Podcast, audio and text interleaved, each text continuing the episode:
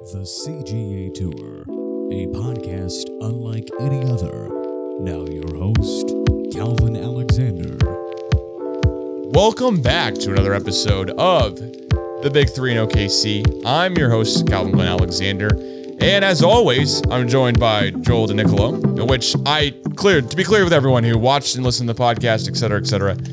I know how to pronounce Joel's name correctly. I was trying to make a joke last week and I even stuttered on making the joke, so that's why I couldn't figure it out. But that's why I said Joe instead of Joel and etc. Um, shout out to News Nine there. But nonetheless, it's not. It's uh, kind of kind of we're playing the big two here. We're kind of you know playing a little bit of uh, Russell Westbrook and Andre Robertson for 2017, the two top leading scorers from that team, or as I'm sorry you'd put it, Joel, AD and LeBron or LeBron and D Wade or whatever, because we're missing Walter and Zev this week. We couldn't even didn't get either of those guys with uh, family obligations, work, all type of stuff going on too. So, anyways, Is that, we- is that what is that what Walter told you? Family obligations? Because uh, you know, you know, he said said uh, he came in with the religious reasons, and you know what? I'm gonna leave it at that. I'm not gonna keep pressing him. You know, hey, Oh, hey, fair enough. Hey, hey, uh, Can't argue that. Yeah. Can't argue that. Although he did say that um, he wanted to do uh, his power rankings for barbecue sauces, and he was rejected. So I don't know. Religion, family, barbecue sauce, power rankings, whatever it is, he's definitely upset. Hopefully, we get to see him uh, next week.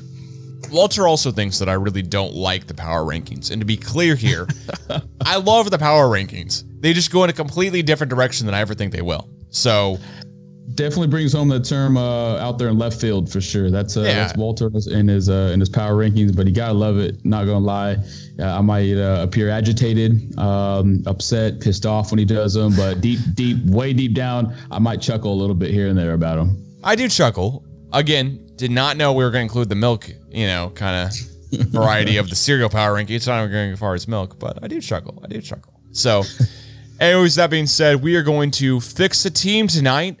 We're going to talk about which NBA Hall of Fame center would do best in today's game. Um, we're talking about the buyout players, and then if we have time at the end, we're going to talk about updated Lakers playoff predictions and updated Thunder. Walter, I would say playoff predictions, but let's be honest here. Updated Thunder Tankathon.com predictions. So, that being said, Joel, um, I, I want to I want to ask you, how do we fix the NBA Pelicans? Because I was sitting around today, you know, going through making the outline, whatever, and I was going, you know what? We haven't talked about a team that's like on playoff contention. We've talked about the Kings, talked about the Timber Pups.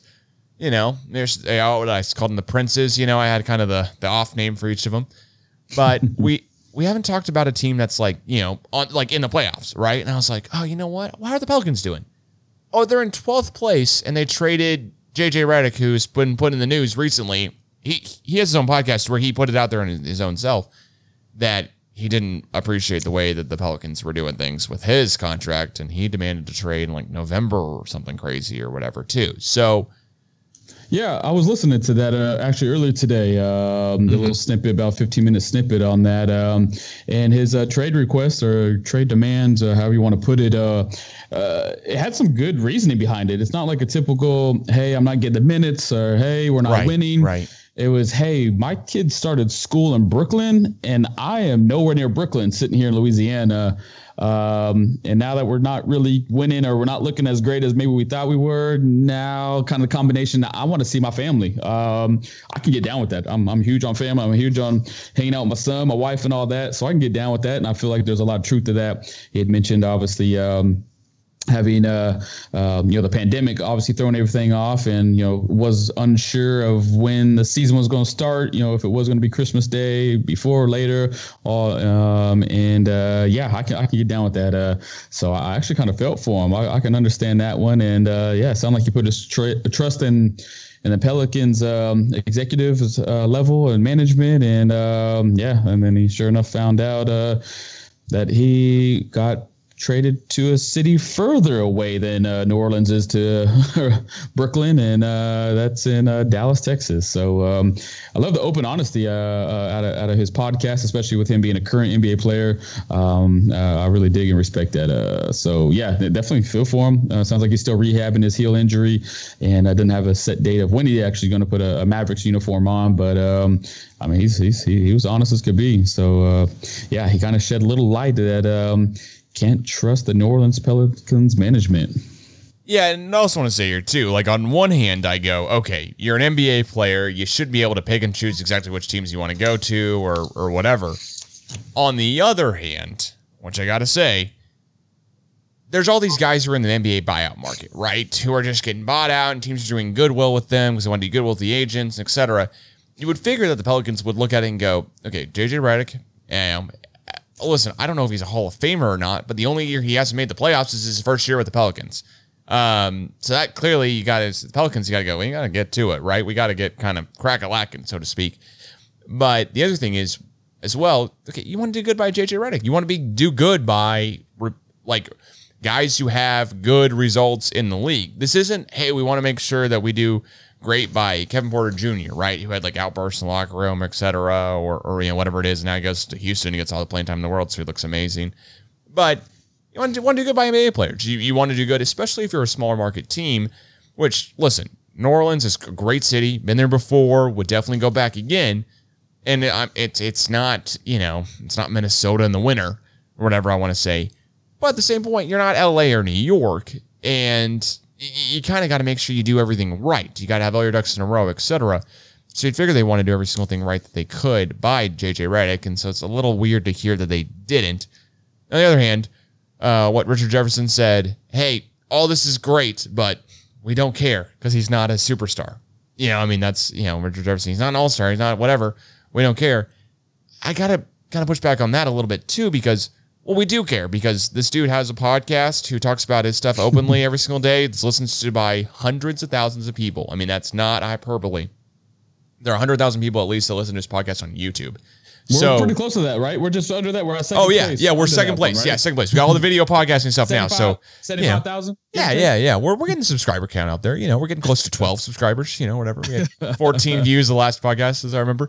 Um, you know, JJ Redick. I don't know why it's the old man and the three. Feels like both of you guys are still under forty. So I don't know how you calling either of you guys old. If you are, then I'm not that far away from being old as a 27 year old. So hopefully it's wrong. But with all this being said here, I I, I know the Pelicans have have issues, right? They have issues in the front office. They had the trade for Brandon Ingram that still netted them a ton of picks from the Lakers and you know all this type of stuff because they traded away Anthony Davis with still one year left on his contract. You as a Lakers fan, I'm sure would do that trade a thousand times over. But the Pelicans br- br- bring in Stan Van Gundy, right? This is his first season, I want to say, with him.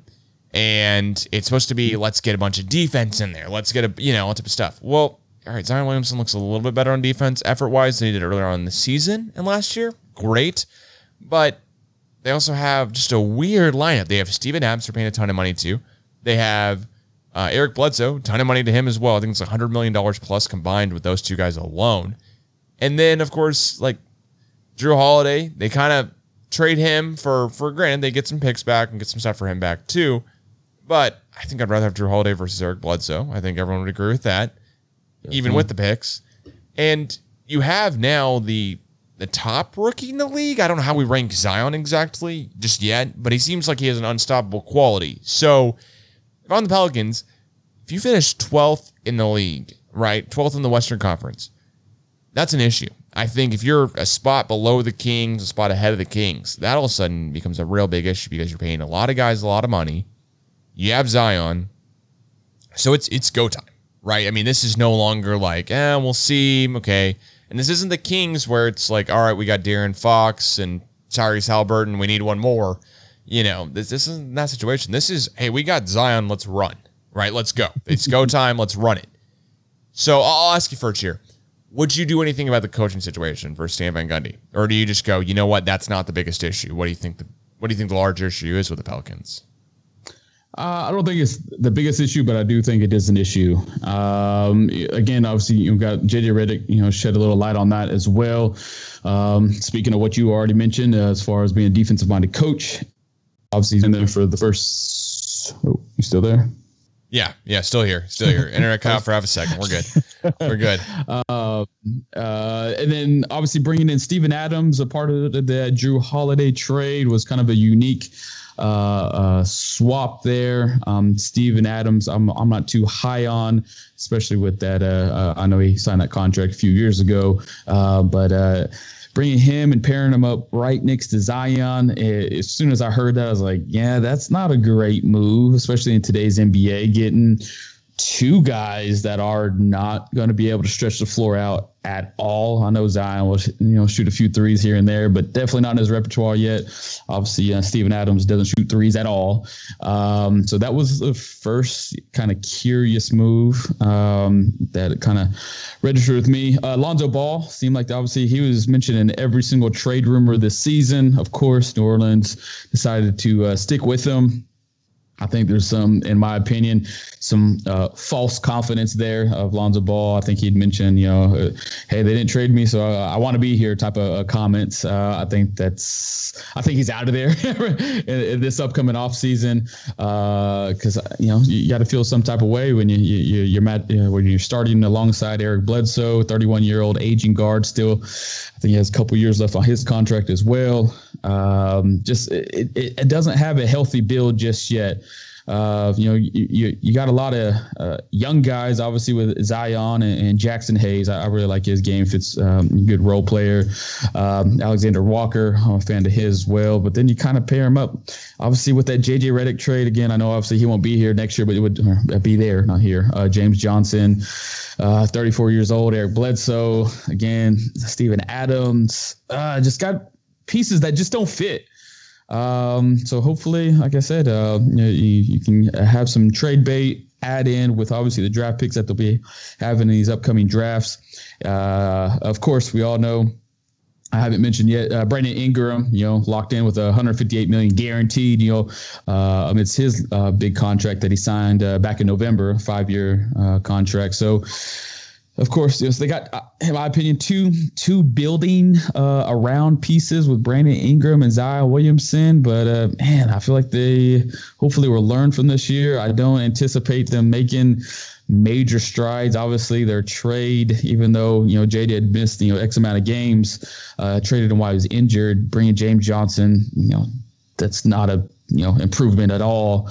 Um, so I'd imagine that they will be left out of this year's playoffs, uh, being in that category of being a, a, probably one of the biggest disappointments of teams that are projected not to make the playoffs. Um, I think everybody else is kind of lined up as expected for, for the most part, other than the Pelicans. Um, so yeah, got to get some pieces in there that fit because uh, I, I, I don't like I don't like any of it. Uh, I want I want I want Lonzo out of there. I want Steve Adams out of there. I'll give Stan another year. Again, you know he he inherited some of this, so I, I'm not big on firing a coach after one year unless it's just an uproar with the players. So uh, yeah. Uh, let's let's let's get let's let's build around Zion um, and Brandon Ingram, uh, getting in uh, a better point guard play and getting uh, a more versatile center in there. Yeah, for for me, I, I completely agree. You need you need somebody who can play center alongside Zion. You need somebody who can be that last rim protector, the last rim stuff, or whatever. But Steven Adams, I think Steven Adams' time in the NBA, unfortunately, is just not with with this team. I think Steven Adams would be an amazing dominant force with the like the Brooklyn Nets or whatever, right? He's just not cheap enough because the Nets don't need him to play any offense. They've got all the offense in the world. They just literally need some dude to get some rebounds and just be there to basically just slow down, you know, Anthony Davis slash LeBron slash Giannis slash whoever as they drive to the rim. That's all they, they need um, in the Nets. And instead, the Pelicans, they need to make sure Steven Adams gets out of the way on offense so Zion can drive to the rim. And so when I look at all the standings here as you just laid them out, the two things I think of when it comes to the Pelicans is that they need Gregg Popovich to retire. They really, really do because the Spurs should not still be three games over 500 and still be this good without LaMarcus Aldridge, who, hey, you got his first buckets in the Nets uniform tonight. Shout out on, I saw that. you know, Thursday, April 1st. It's not actually, it's April Fool's Day, but not from Marcus Aldridge. And, and the other thing too is, is that if you're one of the playing teams, right? You're you're the nine or tenth seed is what I'm going with in the Western Conference. They're not separated by a huge deal from the Pelicans right now. You know, it's uh, ninth seed Golden State Warriors is 13 and a half games back. Pelicans are 15 games back, so they're they're a game and a half within each other of the ninth versus the 12th seed. So it's not a huge disparity. And actually, the Thunder are two and a half games, which is weird to say, but really at, at the end of the day, the Pelicans need to just play a lot better basketball defensively and offensively. They need everything to go better. I mean, if I look at their splits just on the road, they're horrible compared to at home. Home, they're you know two games over 500. On the road, they're they're seven and 14. They're half on you know under 500. Um, over their last 10, they're you know one game over 500. They're six and four.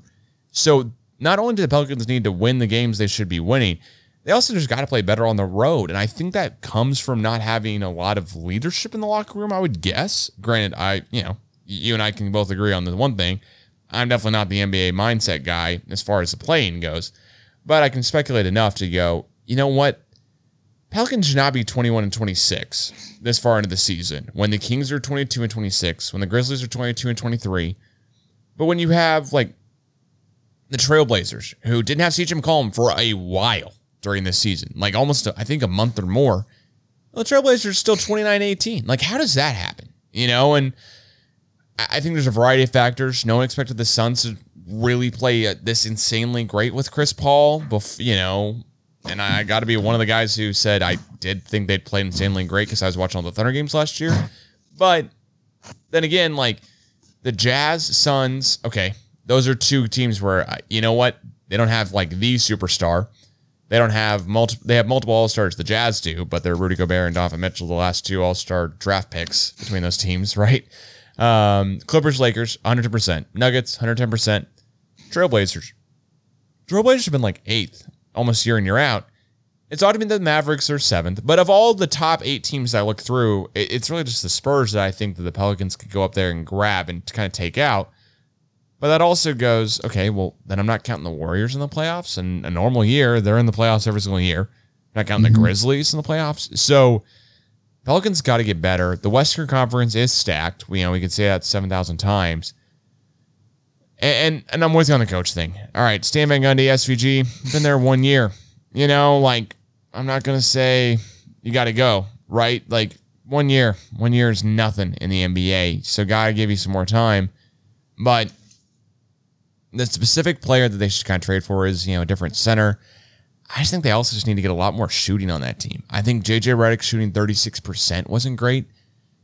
And Grant's an anomaly, et cetera, et cetera. But they need some, they need like Jordan Clarkson or somebody out there. Um, somebody who could just come off the bench and just light it up or whatever and give them a different offensive firepower or change night to night. But they almost need somebody who can just play off Zion extremely well. I think Lonzo Ball can play an extremely good point guard alongside Zion because he doesn't need the ball in his hands the entire time. Almost every other point guard in the league needs the ball in his hands all the time to be playing good.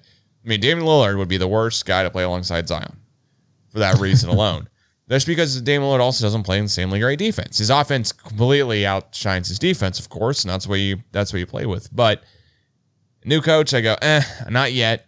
Um, player to trade for I think there's got to be trading for shooting. Um, you got to play Zion as like a hybrid, like four five. You know, he plays a, a you know kind of the five ish on on offense. He plays a four ish on you know on defense, just because he is six seven, and then pretty much roll with it from there.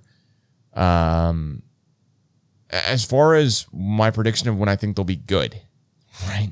Um, you know, if if they have all this stuff in place if they are able to trade for a guy who is better than Eric Bledsoe, right? I think Eric Bledsoe, in theory, three years ago, have been great for him.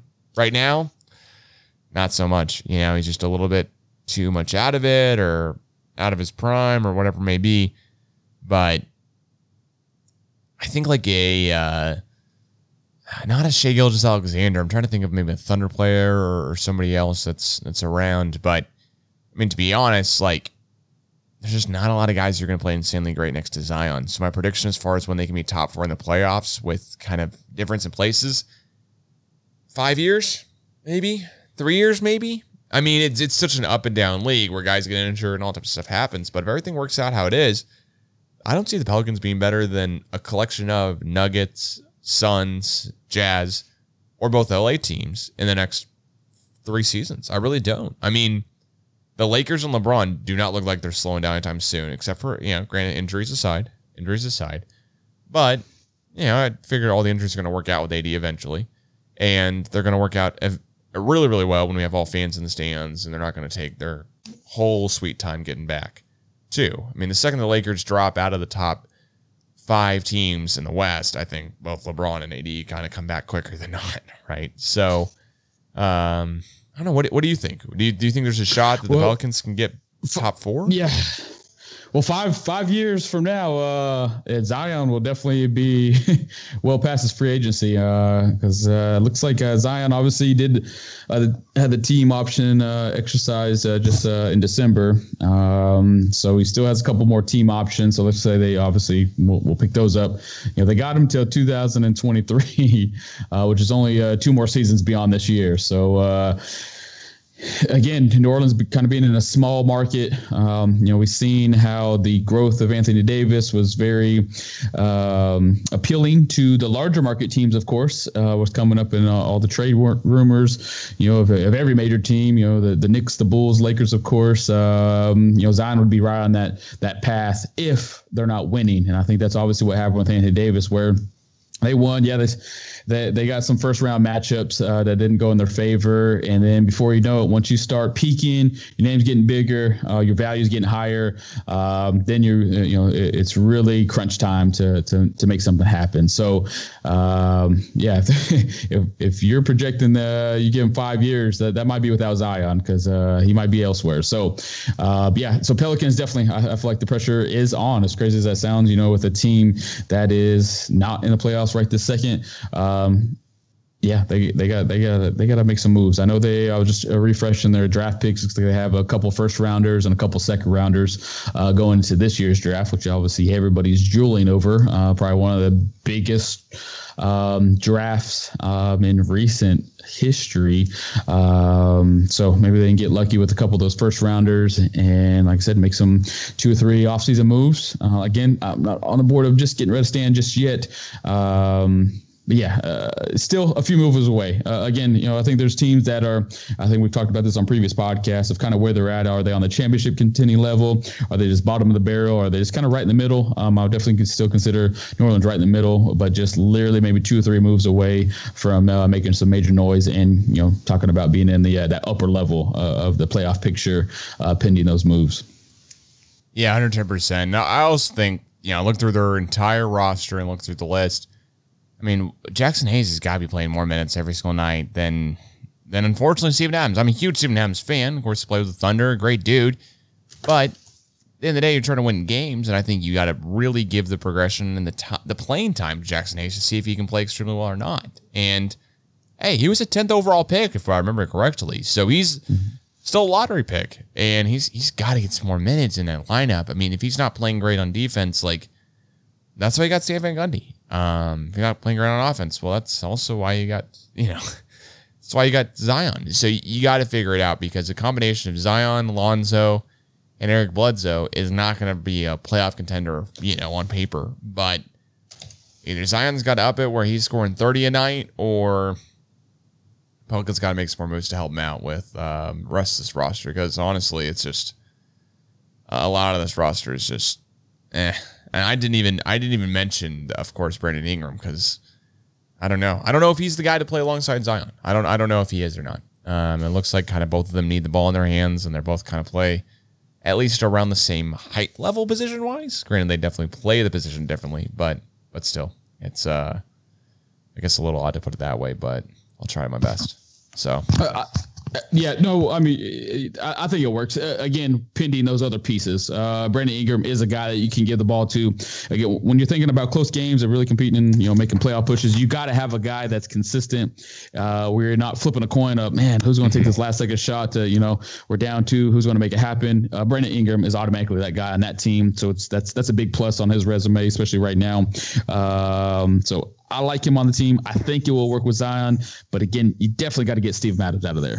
Yeah, you got to find another suitor for him and something. And another shooter, yeah, yeah, Yeah. It- exactly. Uh, I was just looking, refreshing kind of there. Uh, when you're talking about having a poor three point shooting team, you're you're 100 percent correct. They're bottom third in three pointers attempted, three pointers made, and three point percentage. So, uh, and that is obviously, even though it was a very small amount of time with JJ Redick uh, on the team, and now he is gone. So uh, again, th- there's no improvement from this year's NBA trade deadline. So uh, yeah, definitely think this offseason have to make some moves and definitely have some shooting in there.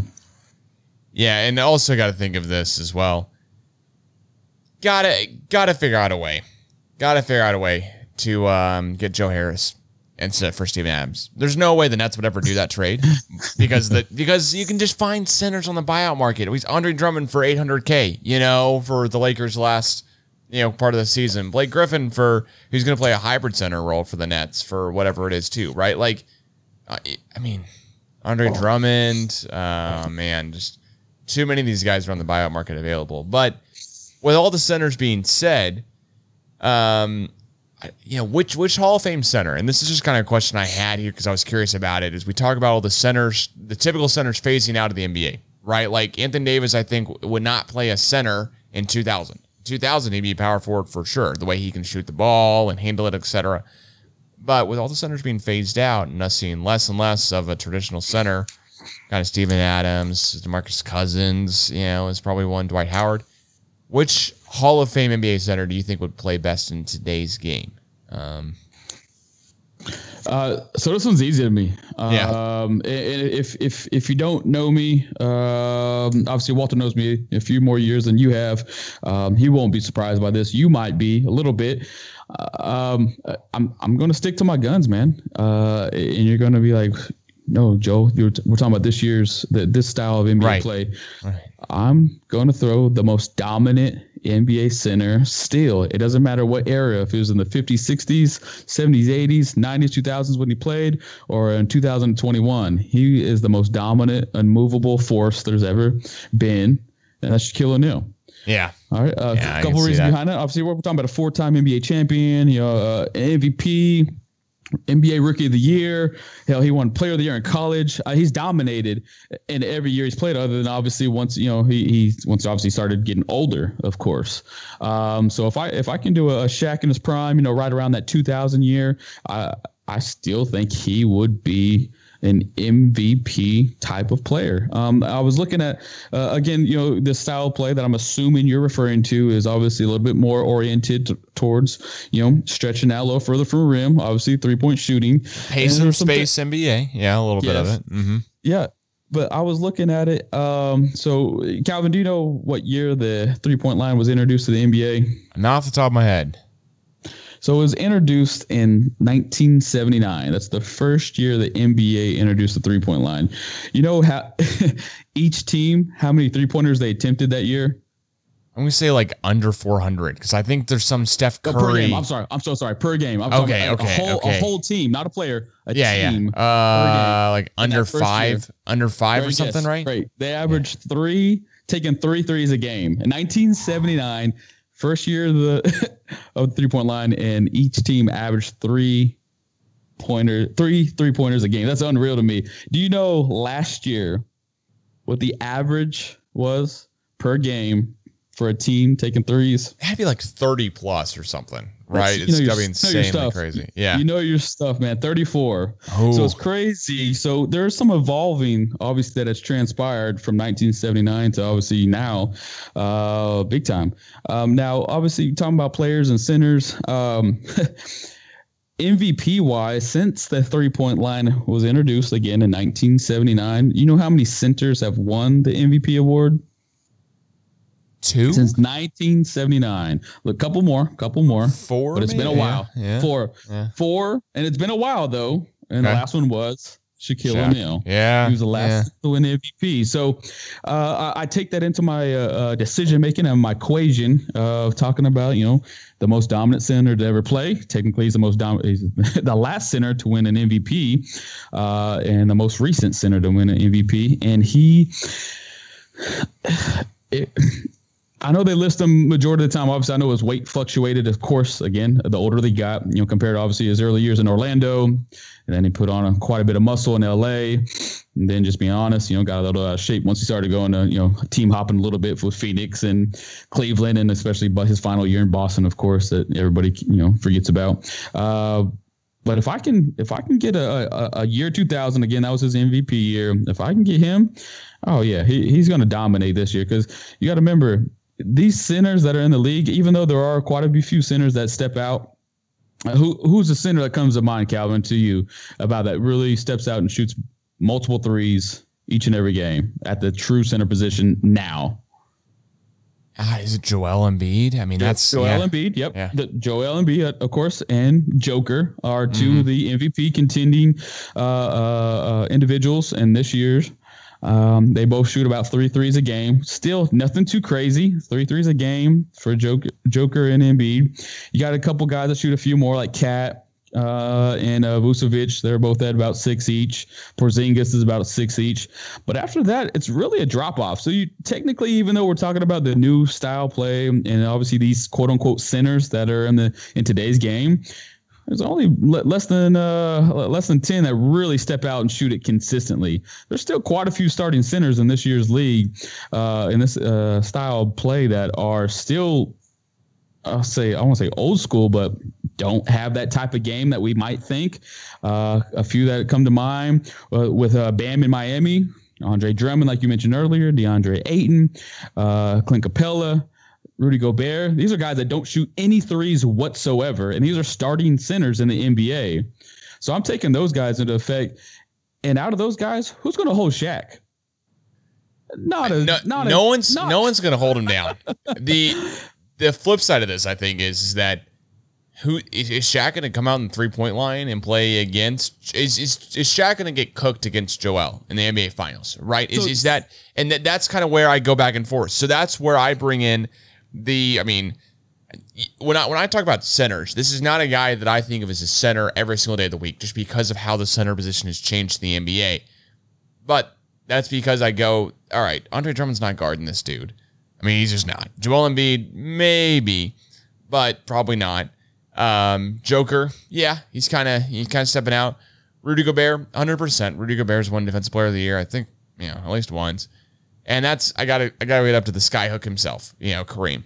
And I I looked through I looked through Kareem's accomplishments when I was trying to come up with this of like who would I put down? Because Shaq was the immediate like go to just all right Shaq it's gonna be gonna be him. And I have him as like Shaq is like one B because no one's playing defense against Shaq in today's NBA nobody is stopping him. Nobody ever did in his heyday. Well now the undersized centers no one would at all right but if I want to give a kind of the you know kind of the flip side of it the other side of it is a two-time Finals MVP, 19-time All-Star, granted, but 10-time All de- Defensive Selection. Um, in Kareem, and I mean this this guy was still winning, you know, still winning um championships almost in the second to last season, which is I think I think we're gonna see LeBron almost do that here, but six-time MVP as a center and averaging career-wise 24 points per game and 11.2 rebounds per game as well. But the other thing that I would think would hurt Shaq here is is that the NBA, like you said, teams are not afraid to go more than 33 pointers a game. They're not af- they're not afraid at all just to dive straight into the stats. Well, I, I got to say here, I think that the Nets playing, you know, the Nets are playing the Lakers in the finals, you know, and they're playing the Kobe Shaq Lakers. I think that hey, you know what? Blake Griffin is fouling out all six fouls on Shaq and putting him at the free throw line. I, I think that I I believe that every single team in the NBA would just go, hey, you know what? We can't stop you at all, but you cannot hit a free throw. You're on the court, we're fouling you. And and just kind of deep dive way, way deeper into the hack of Shaq than we had seen before. I think a lot more teams wouldn't be afraid of it. Especially if you're a team that's like, I mean, um, I'm not gonna say that team, but the Rockets this year, right? Like the Rockets is just like, hey, you know what? Screw it. Hey, you know what? We PJ Tucker's just gonna foul out literally in the first, you know, well, granted, when he, before he started playing for the Bucks, but we're just gonna have PJ Tucker just kind of have his, you know, his 30 minutes in a game or whatever, but his last five minutes of playing, he's gonna have all six fouls on Shaq or whatever it is, you know, or five, and just go completely out, out of out of the question of yeah, all right, you know, we'll just hack a Shaq because at the end of the day, like they'll put us up on Sports Center, but also all right, we'll see if Shaq can actually hit these free throws. We'll see, you know, and whereas Kareem always a great free throw shooter. So I don't think anyone would even try that against him or try that strategy.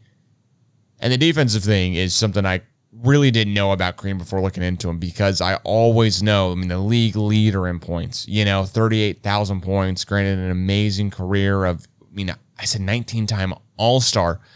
LeBron still is looking for his 19th year in the league, right? So, um, which which I don't think LeBron's gonna not get to. I think he's gonna get there, but um, for a guy who had this longevity of a career and all this type of stuff, the points alone and the defensive, you know, all defensive selections, I, I got to go with Kareem here. And I'm just kind of playing off you a little bit. You know, I probably would have said Shaq if you would have said a Kareem too, just in all honesty. so, no, no, I love. It's always an intriguing conversation when you do compare eras. You know, whether it's team, you know, talking about you know the the '90s Bulls, obviously a very very popular team. Talking about playing, you know, the Showtime Lakers, obviously the Warriors. You know, here just a few years ago, any of the LeBron teams. It's always fun. Uh, very. Um, uh, uh, entertaining conversation when you when you're talking about different eras, different style play. Because also something to consider is obviously you know uh, the rules and the way uh, uh, the way they uh, ref the games now are, are night and day. So um, it seems like the the older you get and you fall back on you know the era that you're most familiar with, obviously growing up with, you kind of take a pride in, in, those eras. And when you're talking about comparing it to newer day, modernized basketball.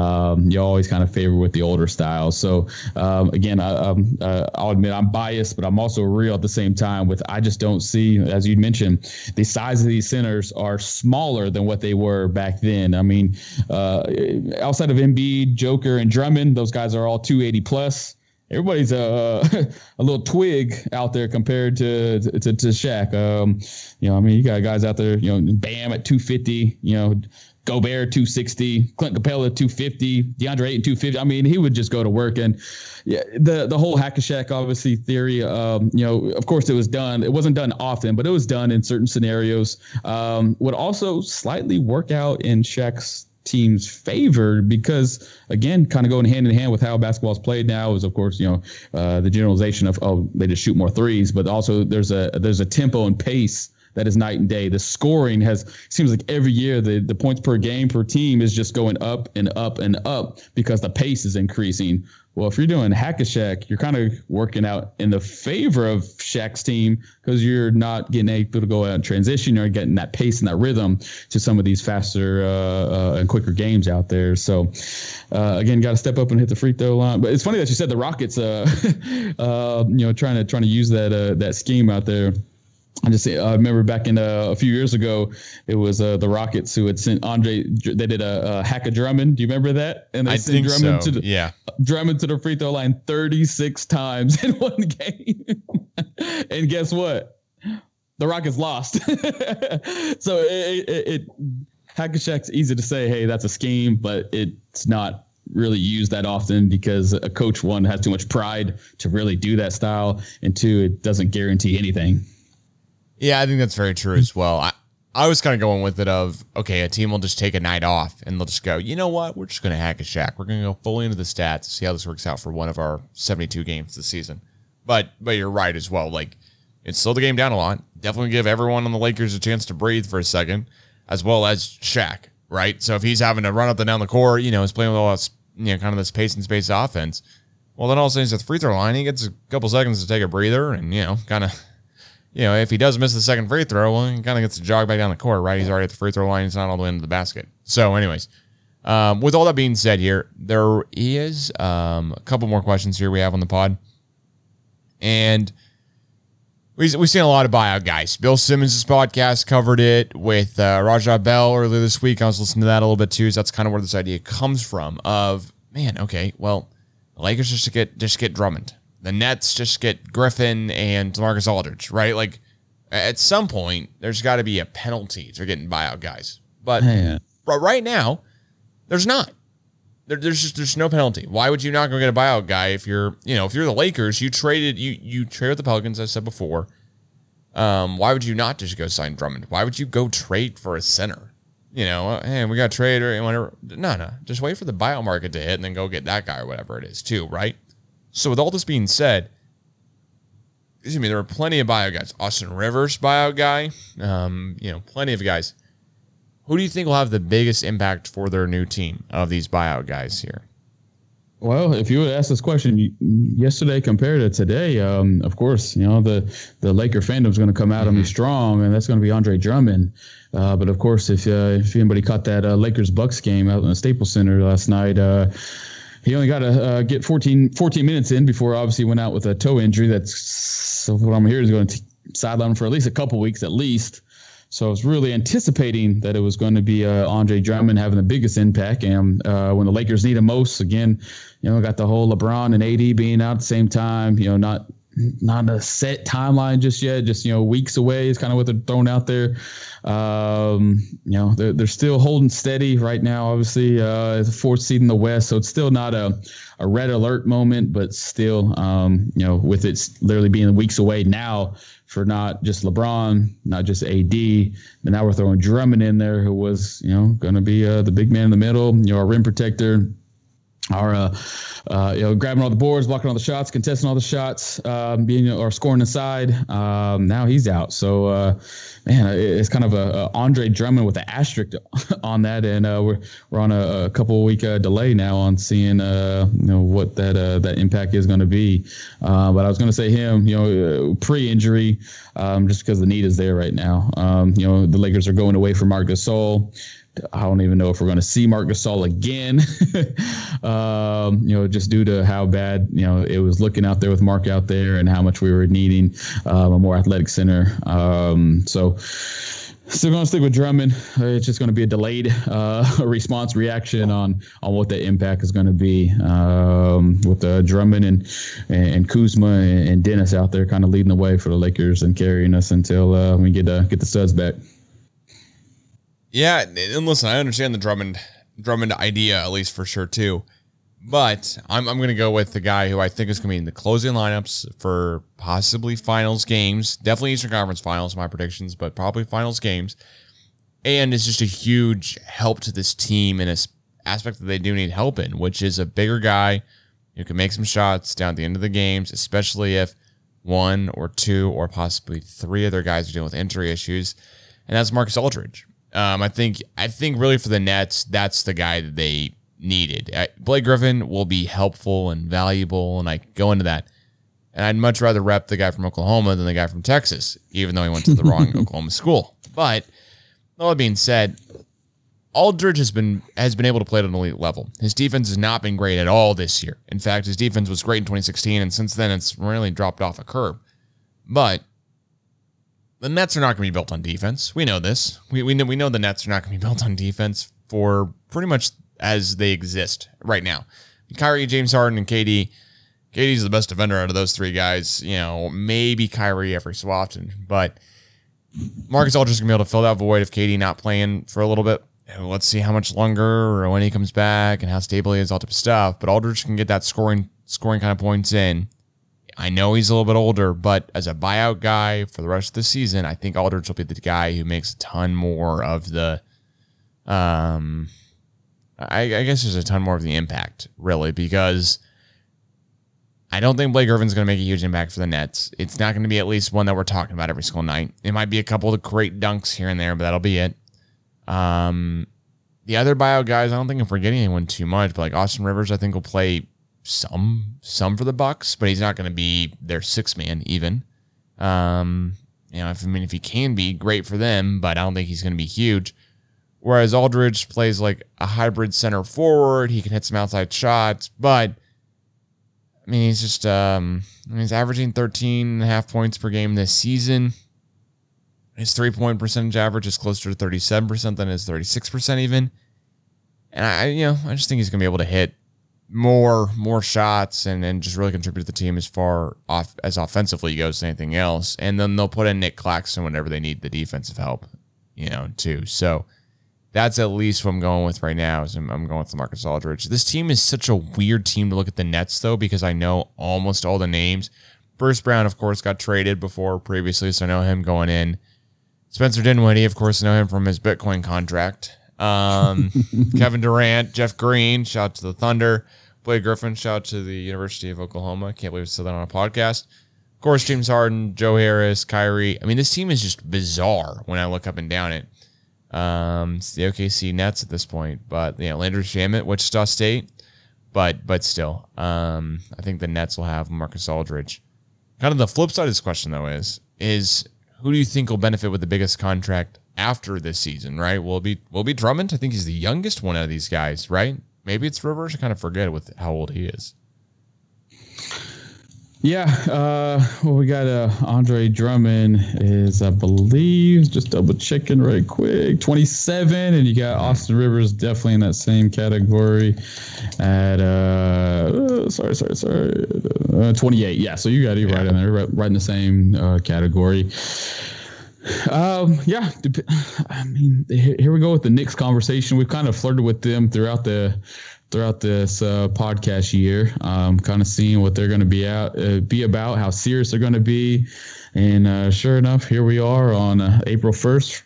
Uh, it's April Fool's Day, and man, it's fooling us all. They're still in the playoffs. if it was to start today with that sixth seed, with a 500 record of 24 and 24, um, I think they obviously were needing uh, help at that position. So, uh, and I don't think there's going to be anybody that's going to dump the, uh, you know, back up the uh, the money truck though. Um, to Austin Rivers as they would uh, Andre Drummond. I, I, I, just don't see that. Um, just the, the value, the impact, I think, would be much heavier with Andre, whether it is with the Lakers or with another team.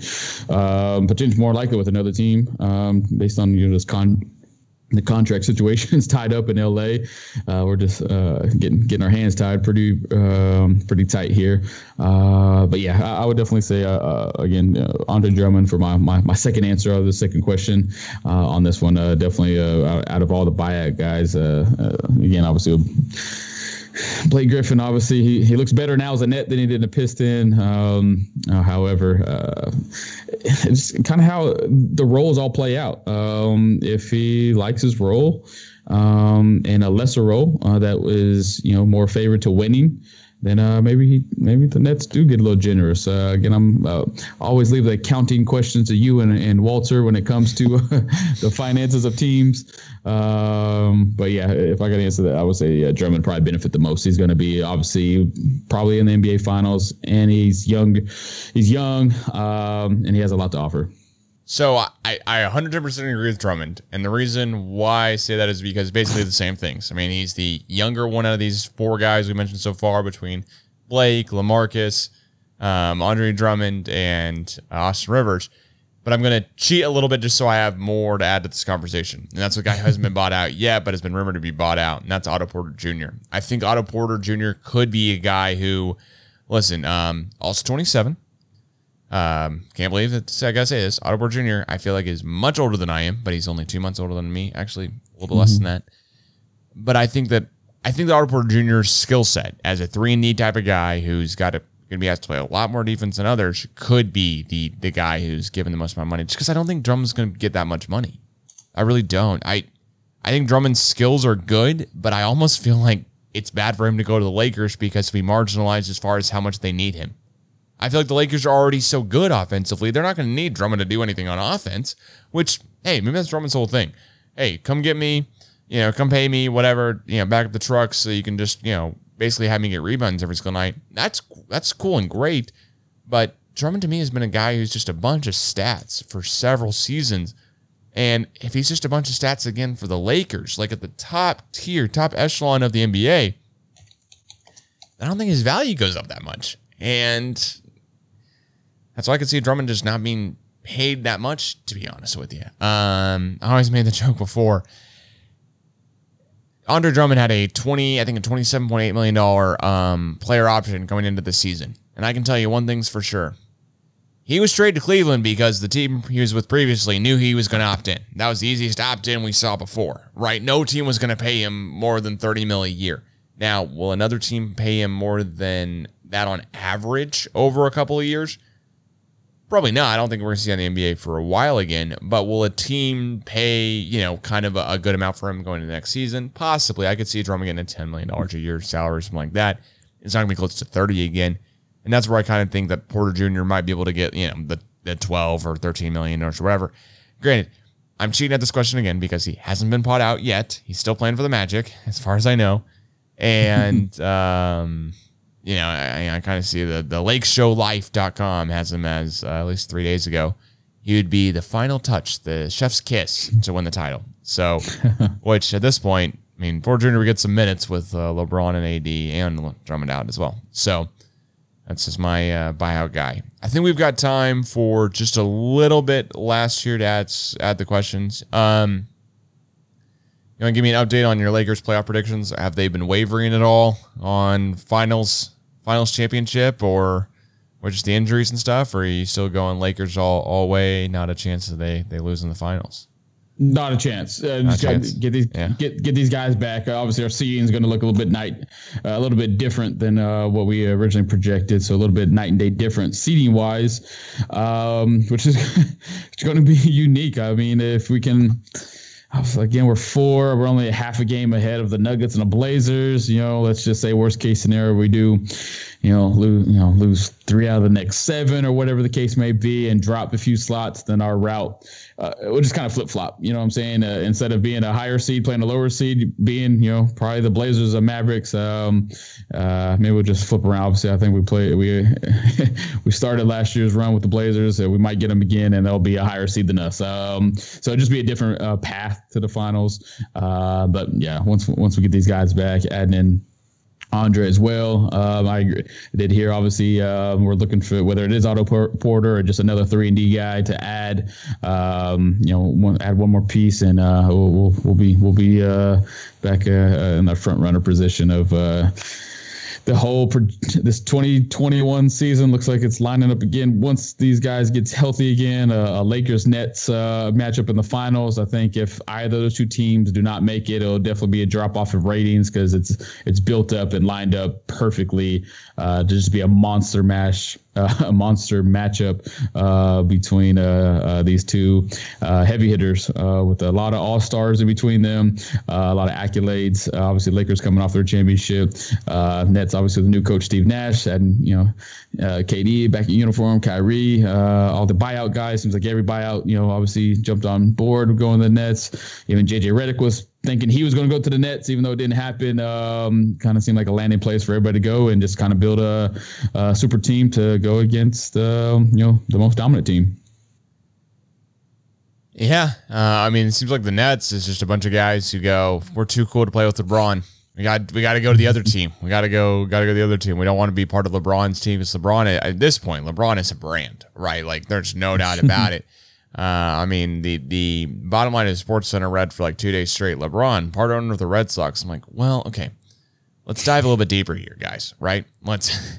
He's a part owner of the group of the group that is a part owner of the Red Sox. Like it's like, yeah, he's also part owner of Arsenal at this point too. Like that didn't break news. Anyways, um, so I always think it's funny with that.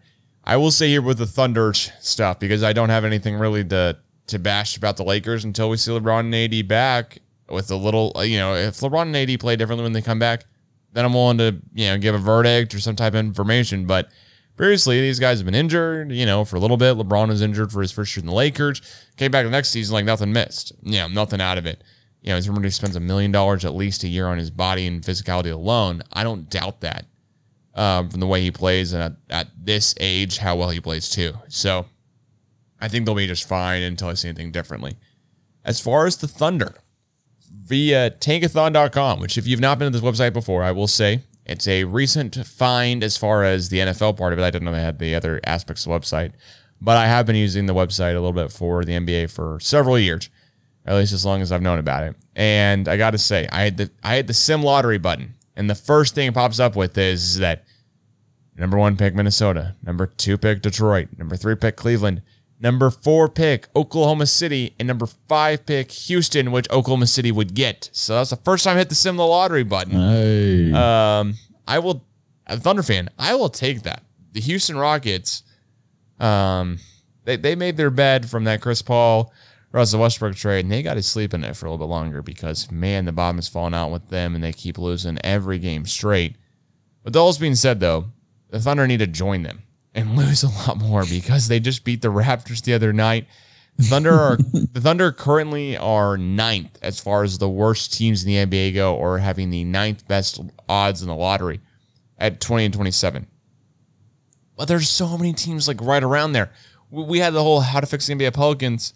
The Pelicans have the 10th best pick in the draft if the draft just goes in order. And that's a team that I think you and I both go, they should be trying to make the playoffs, not not top in the lottery. And listen, this draft is stacked, but no one's going to tell me anything differently that this draft is not top five, top six picks, and then a little bit of a drop off at least, if not more. Um, I think you and I are going to go to bat, and maybe we'll have the offseason NBA podcast of a draft preview where I talk about Cade Cunningham being the next, you know, the next great thing, and somebody else goes, "Look out! Have you seen Jalen? Um, one of the three of them, or have you seen Evan Mobley?" But the Thunder got to keep losing, honestly, to uh, to get a better draft pick. I mean, Minnesota has 12 wins on the season. Shout out to the Timber Pups for getting over 10 wins, double digits finally at least. But yeah, the Thunder have uh, have 20 wins, so they've got to do a, a, lot of losing to maybe Minnesota, to Houston, to um, to Orlando, even um, you know, but really to Chicago because it looks like Chicago has. I'm reading this right. No, no, there's no way. Um, must be Orlando is yeah Orlando's eighth worst in the league and their pick they just get to keep. Um, well, we know at least the Thunder will be on a two-game losing streak after uh, tomorrow and Saturday. Uh, they are on the road at Phoenix and at Portland, and we mm. already know uh, yeah, what Chris Paul is going to do to them tomorrow night. And then, of course, you know, well, Damian Lillard is the Thunder Slayer, correct? I got to give it up to Damian Lillard. Way to hold a grudge, man. I mean, literally, I don't think any of the guys who were starting on that team that he played against, that he waved by to, still play for the Thunder. So does Damian Lillard still like just absolutely just hate the Rockets for whatever he hit the buzzer beater against them so many years back too? And I think it was game six or game seven, I forget. Um, but and, and shout honestly, Damian Lillard I have such a hard time rooting for him because of how that series ended and how high hopes I had for the Thunder for that season. Um, going back, what is it, two years ago? Gosh, it just seems like so much longer. But I think it'll only be two because I was out in San Diego at the time, and I mean I graduated from college three years ago, so I wasn't living out in San Diego, you know before when I was still in college, so it had to be just two years ago. Um, maybe it's coming up on three this year. Is my math's off, but good lord, shout out to Damian Lord because honestly, like he holds a grudge like no other, and yeah, he is the Thunder quote unquote slayer for whatever it is. Also, I do want to say here, Walter would definitely be roasting Damian Lord for this as well, as a fellow Thunder fan, at least um, you know, like myself here. Gotta say, Damian Lord, you made a shoe, and I know we've talked about this before.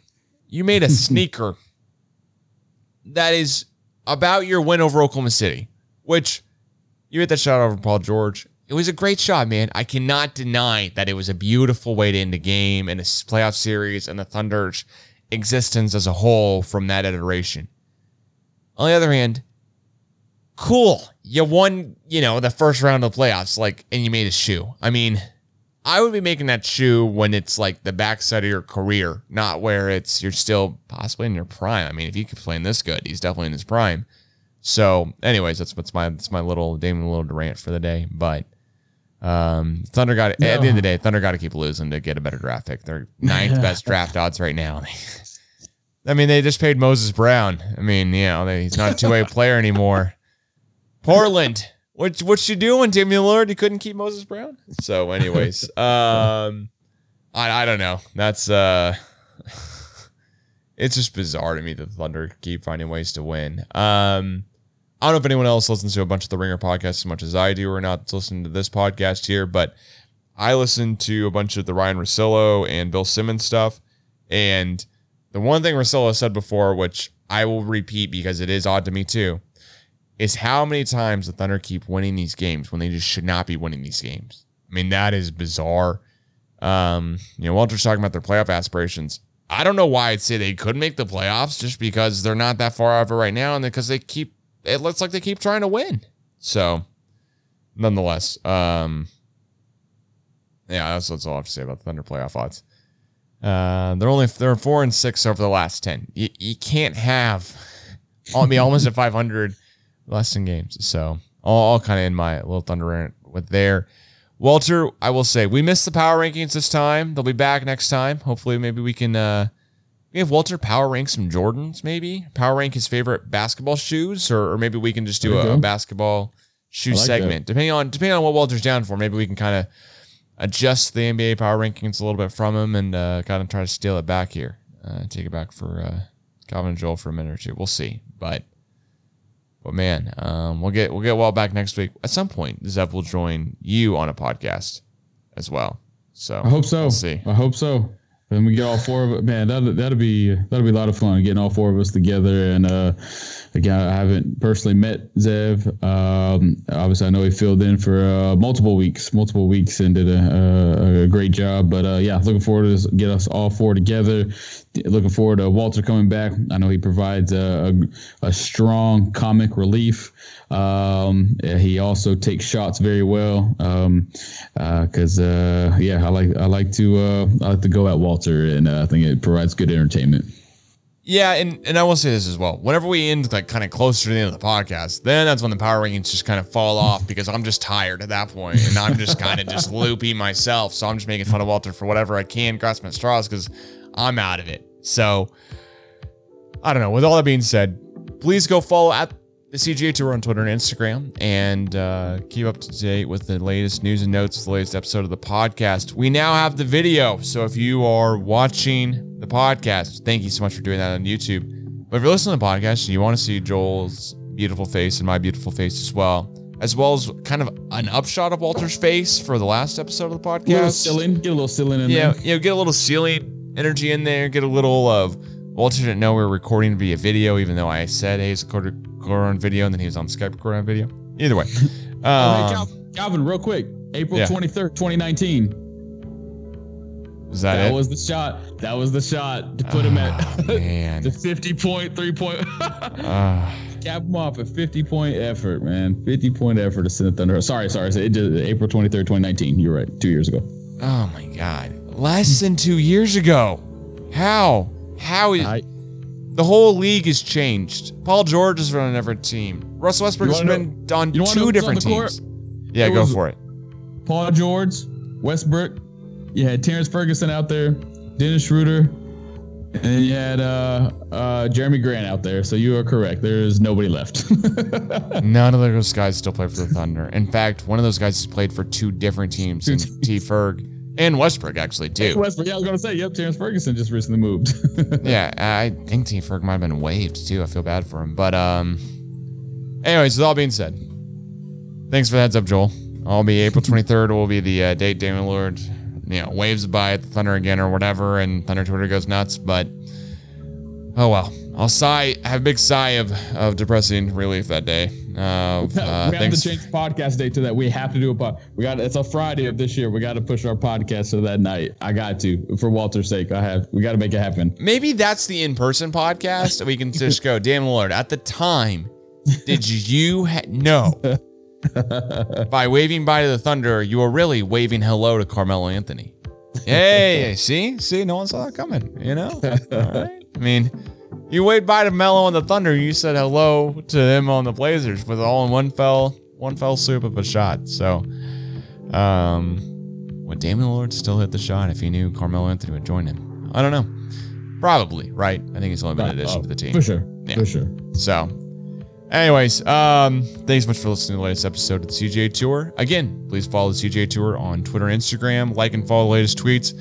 Come follow us on uh, YouTube it's um, over on my YouTube channel here, so I'll have to just keep tweeting out the link because I think it's the venue on YouTube, which is a website that was in production and it still is in production. So, with all being said, thanks so much for listening, and we'll catch you guys again soon. Peace.